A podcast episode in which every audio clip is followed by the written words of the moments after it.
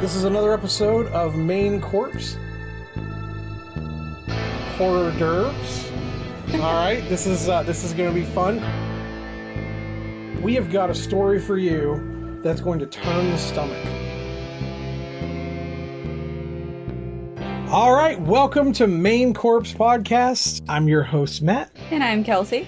and today I have another solved cold case for you guys. Oh, that's awesome. I know. I so this is one I've looked at for a moment. and I've considered doing this one, uh, but today I think we're going to go ahead and do it. Um, I really, really enjoyed kind of the uh, the bright side of covering a soft cold case um, with one of our recent shorts. So I figured I would go ahead and do it again. I thought it would be a nice way to uh, to brighten up everybody's day. Let you guys know that there are people out there being caught for the crimes that they commit. So we'll get to that here in just a moment. Do you want to tell us what we have today? Yeah, so we are trying Mr. Beast Bar, the Quinoa Crunch chocolate bar.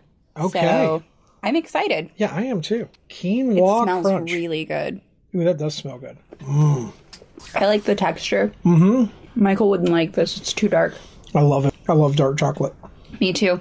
First thing that comes to mind, very elevated Nestle Crunch bar. Mm-hmm. Super elevated Nestle Crunch bar. There's no waxiness to it. No. Um, the chocolate is nice and bitter and also sweet. Mm-hmm.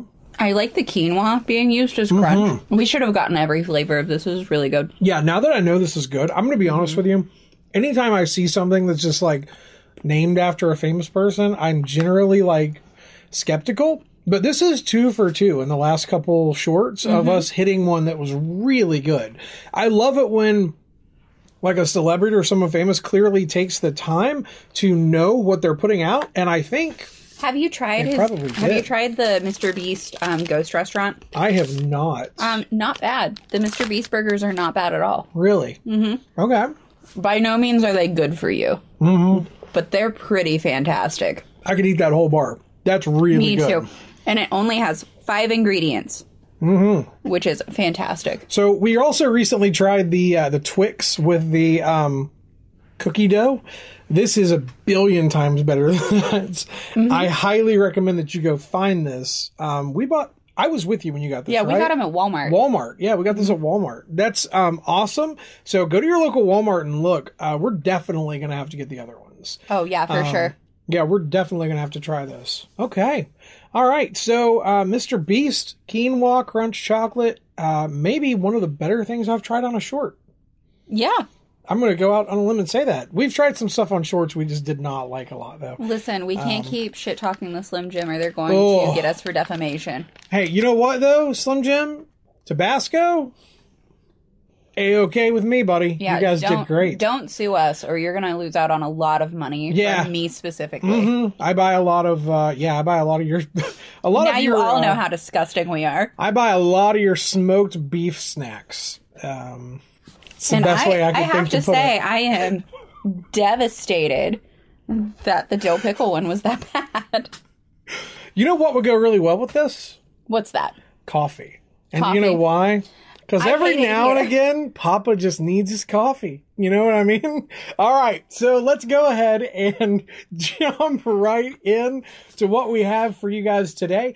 So um, I'm going to stay right here in the state of West Virginia and talk about another solved cold case. This one's a little bit older. It was um, announced that it had been solved uh, back in October of 2022, so still just a few months back, um, about half a year back now.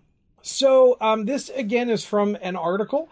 Um, I did look up some additional information on this one. I couldn't find a lot. I was gonna do a full episode on the actual crime itself because it is kind of interesting, but I can't find a lot of information on it. So we're just gonna cover the the facts around the the, the case being um, solved. And this is from the WSAZ News Channel Three website uh, written by uh, Martina Bills. So I'm not going to read the whole thing, but we're just going to give you some of the facts around this one. Um, this is this is kind of an interesting one to me, and I'll explain why here in a moment. So Huntington Police um, released information in October um, about a murder investigation from 1993 that had been solved. So a little bit about the initial crime itself.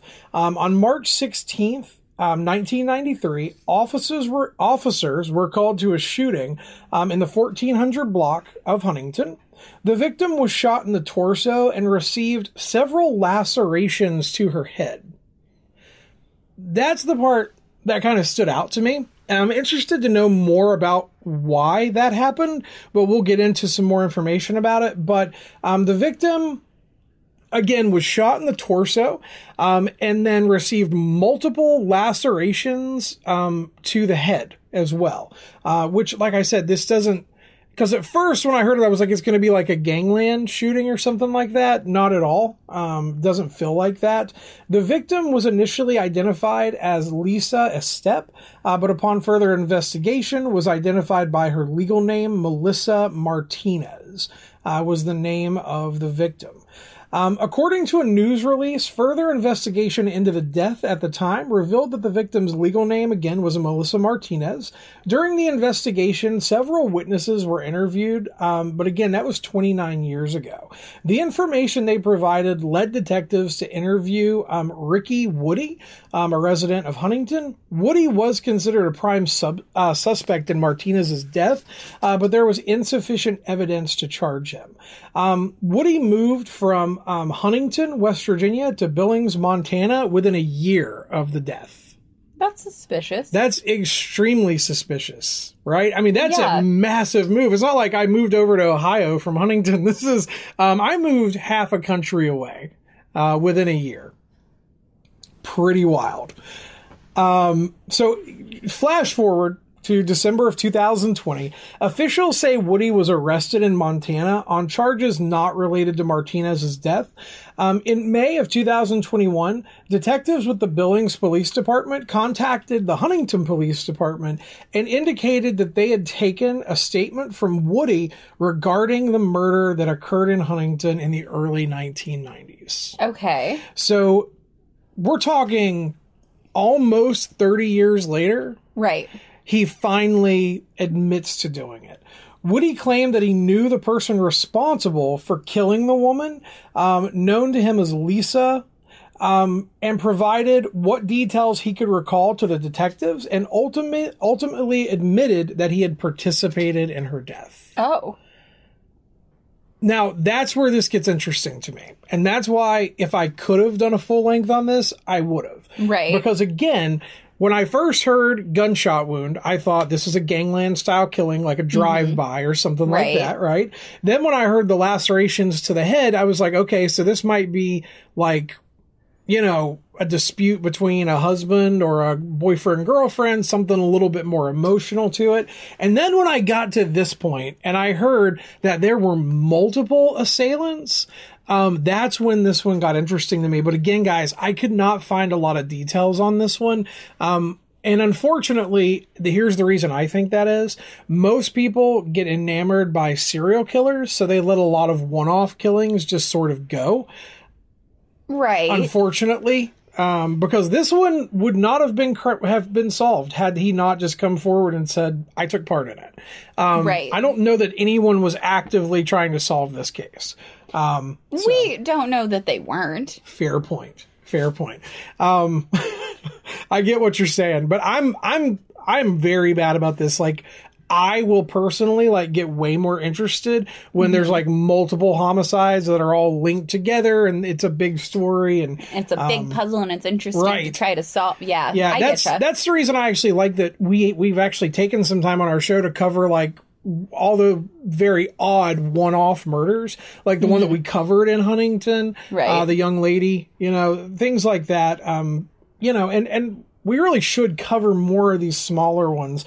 Um, so this one's interesting, and I wish there was more details on this. But again, Woody came forward, claimed that he knew the person responsible. Um, after receiving the information, Huntington police detectives reviewed the case from 1993 and further interviewed Woody in September of 2021 at the county, um, the Yellowstone County Detention Facility that, where he was being held. Um, so a Cabell County grand jury indicted Woody in September of 2022, and he was officially charged with the murder this past October. Uh, so he was officially charged with it. Um, he is being expedited to Huntington um, after the pending case in Montana has been solved. Um, where he is actually being held on several felony charges. So the interesting thing about this, and the reason I want to cover more on this one, did you hear any mention of who the other person was? I did not. That's that stands out to And me. that's probably why there aren't more details. Correct. I want to know more about the second person. Um, who knows if they could be deceased? I mean, you're talking about a, a case from at this point going on 30 years ago. Um, and it could also be someone they are actively pursuing, which would also be very interesting to hear more. That would make more sense because more than likely, if they had already passed, they would have said Mm-hmm. they would have something. released the name. They would have released the name and said this person died of whatever this was in this Mm-hmm. Agreed. year. So Totally agreed. So um, there you have it. Again, another cold case that's been solved.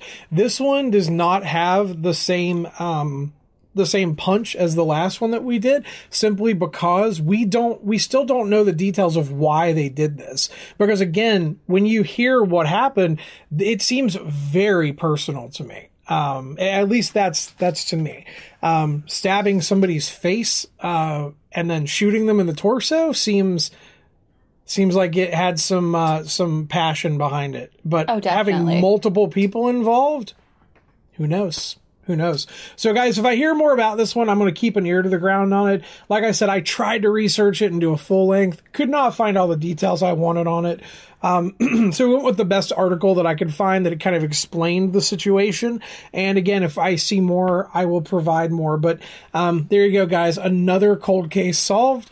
Um, and hopefully many, many more to come. yeah, definitely. Absolutely. All right, that's all I have. All right, guys, you can find us on iHeartRadio, Apple Podcasts, Google Podcasts, Audible, Amazon, Spotify, Anchor, and other places where you can find amazing podcasts, but also us. And you can also contact us at Main Corpse Podcast at gmail.com on Facebook and Twitter. And you can look at Instagram, but I have not updated it for actual months. Notice she didn't even ask me to do it this time because last time it was a disaster. All right, so that's all we have time for. Stay creepy. Stay super creepy, guys.